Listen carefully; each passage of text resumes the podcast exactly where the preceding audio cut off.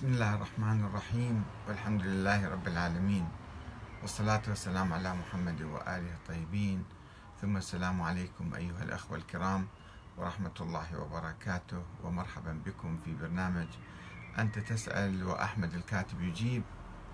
لدينا مجموعة من الأسئلة في الحقيقة.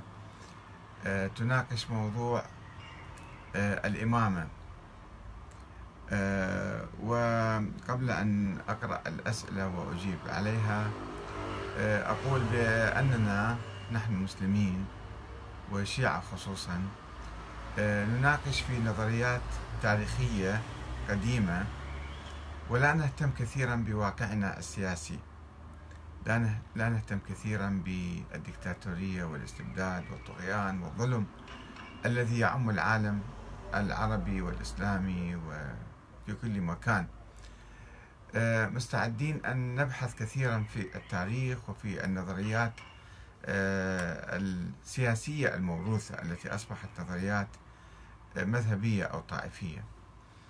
هنا الأخ أحمد العادلي يعقب على موضوع كنت قد نشرته وهو موضوع التحول الذي حدث لدي من داعية لنظرية الإمامة الإلهية لأهل البيت إلى يعني مؤمن بالنظام الديمقراطي. فيقول الأخ أحمد العادلي باسمه تعالى إنه لأمر عظيم هذا الذي يطرحه الأخ الباحث وهو نفسه يعترف بذلك وقد غير اعتقاداته ولكن لم يوضح لنا ما هي جهة فساد نظرية الإمامة. أهي أصل النظرية أم التطبيق؟ ويجيب. يقول أما أصل النظرية فهو موجود في القرآن وقد كان رسول الله صلى الله عليه وسلم يمارسها في زمن بعثته يمارس الإمامة. يعني طبعا بمعنى القيادة هنا. وكذلك الكثير من الأنبياء كما تبينه آيات كثيرة من القرآن. فبهذه الكلمات تثبت أنه الإمامة كانت موجودة عند النبي وعند الأنبياء السابقين. أما إذا كان إشكاله التطبيق أي تطبيق النظرية نعم لقد أسيء تطبيقها ولكن هذا لا يعني بأحقية أئمة أهل البيت أو عدم أحقية أئمة يقصد يعني من كلامه يعني من السياق آه، بإمامة الأمة. لشروط كثيرة تتوفر فيهم حصرا أن هم أحق الناس بقيادة الأمة. الرجاء الجواب من الأخ الكاتب وأن لا يترك الموضوع هكذا لأنك قد طرحت أمرا جللا يجب عليك الإجابة. وفي النهاية نحن بحاجة إلى هذا النوع من النقاشات ولكن يجب أن تكون وفق ضوابط وشروط. منها القربة إلى الله تعالى إخراج الأمة من حالة التخلف والتيه التي تعيشها وقف نزيف الدم الذي يستباح اعتمادا على هذا الموروث ومن كل الطوائف الإسلامية. فيا حبذا أن تستمر هذه النقاشات وفق هذه الضوابط لعل الله تبارك وتعالى يهدي بها الكثير إلى نوره والله الهادي. في الحقيقة يعني هنا أيضا آه، نوع من آه، الدمج بين موضوع الإمامة اللي الأئمة كان الأنبياء كانوا يمارسونها أو النبي محمد كان يمارسها وهو نبي. آه، غير معنى الإمامة اللي هي محل النزاع كان بين الأمة الإسلامية عبر التاريخ اللي تدور حول السلطة وحول الخلافة وحول الحكم والزعامة. أنا لمن السلطة ولمن الخلافة.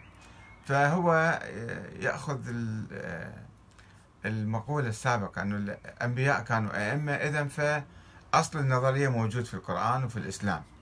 والتطبيق أنه من هم هؤلاء الأئمة بعد النبي؟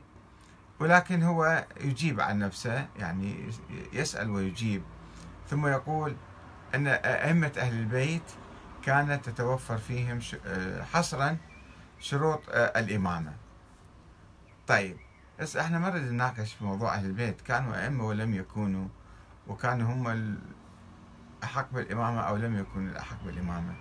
لأنهم الآن مو موجودين. صار 1200 سنة 1300 سنة هم آه، يعني جاوا في مرحلة من التاريخ وراحوا. اللي باقي من عندهم بعض الحكم بعض المسائل الفقهية فقط. ما موجودة الإمامة ما موجودة كأئمة كحكام وزعماء. ما يمكن الآن نجعلهم أئمة وزعماء علينا. فإذا ال ال يعني التعصب الكثير لإثبات الإمامة لأهل البيت لا آه، يسمن ولا يغني من جوع كما يقولون. لأنه ما يقدم شيء ما راح آه، يسوي لنا شيء الآن. إحنا الآن حتى المجتمعات الشيعية هي تعاني من الدكتاتورية. تعاني بأشكال مختلفة سواء العشائرية شيخ العشيرة هو دكتاتور المرجع هو دكتاتور زعيم الحزب هو دكتاتور آه، الحكام هم مستبدون. يعني وكذلك في كل العالم في كل العالم العربي والإسلامي إحنا نعاني من الدكتاتورية نعاني من تهميش المجتمع. نعاني من التبعية العمياء للزعماء والقادة والمراجع مثلا والتقليد الأعمى لهم. آه، وفي المجتمع أيضا في نوع من التشنج والتوتر واللي معانا هو آه، يعني معانا واللي أي واحد ضدنا فهذا عدو إلنا. فهذا من الأبحاث العقيمة مع الأسف الشديد. وأنا عندما وصلت يعني وقرأت من جديد نظرية الإمامة وتوابعها يعني نظرية الإمامة طبعا الشيعة يعترفون أنها مو موجودة حاليا ولكن يقولون الفقهاء هم نواب الأئمة العامون الذين يحق لهم وحدهم الحكم والزعامة والسيادة والقيادة وهاي النظرية موجودة يعني في عدد من البلدان وفي كثير من الأماكن وكثير من الأوساط. نحن نحاول الآن أن نتقدم نحو الأمام نحو بناء مجتمع متساوي عادل حر يحترم الجميع فيه جميع الناس ويساهمون جميعا في انتخاب حكامهم وأئمتهم اليوم. هاي النظرية هي الموجودة حاليا. فإحنا ما نريد نناقش نظرية أهل البيت كانوا على ألحق ولا ما كانوا على ألحق؟ هو كانوا أحق ولا ما كانوا أحق؟ أه، نتكلم عن أه، يعني أه، واقعنا اليوم فإذا فهمنا هذا الفاصل الزمني بيننا وبين الأئمة وبين نظرية الإمامة وأن علينا أن ننتج نظرية جديدة معاصرة نظرية حكم وإمامة معاصرة تقوم على ماذا؟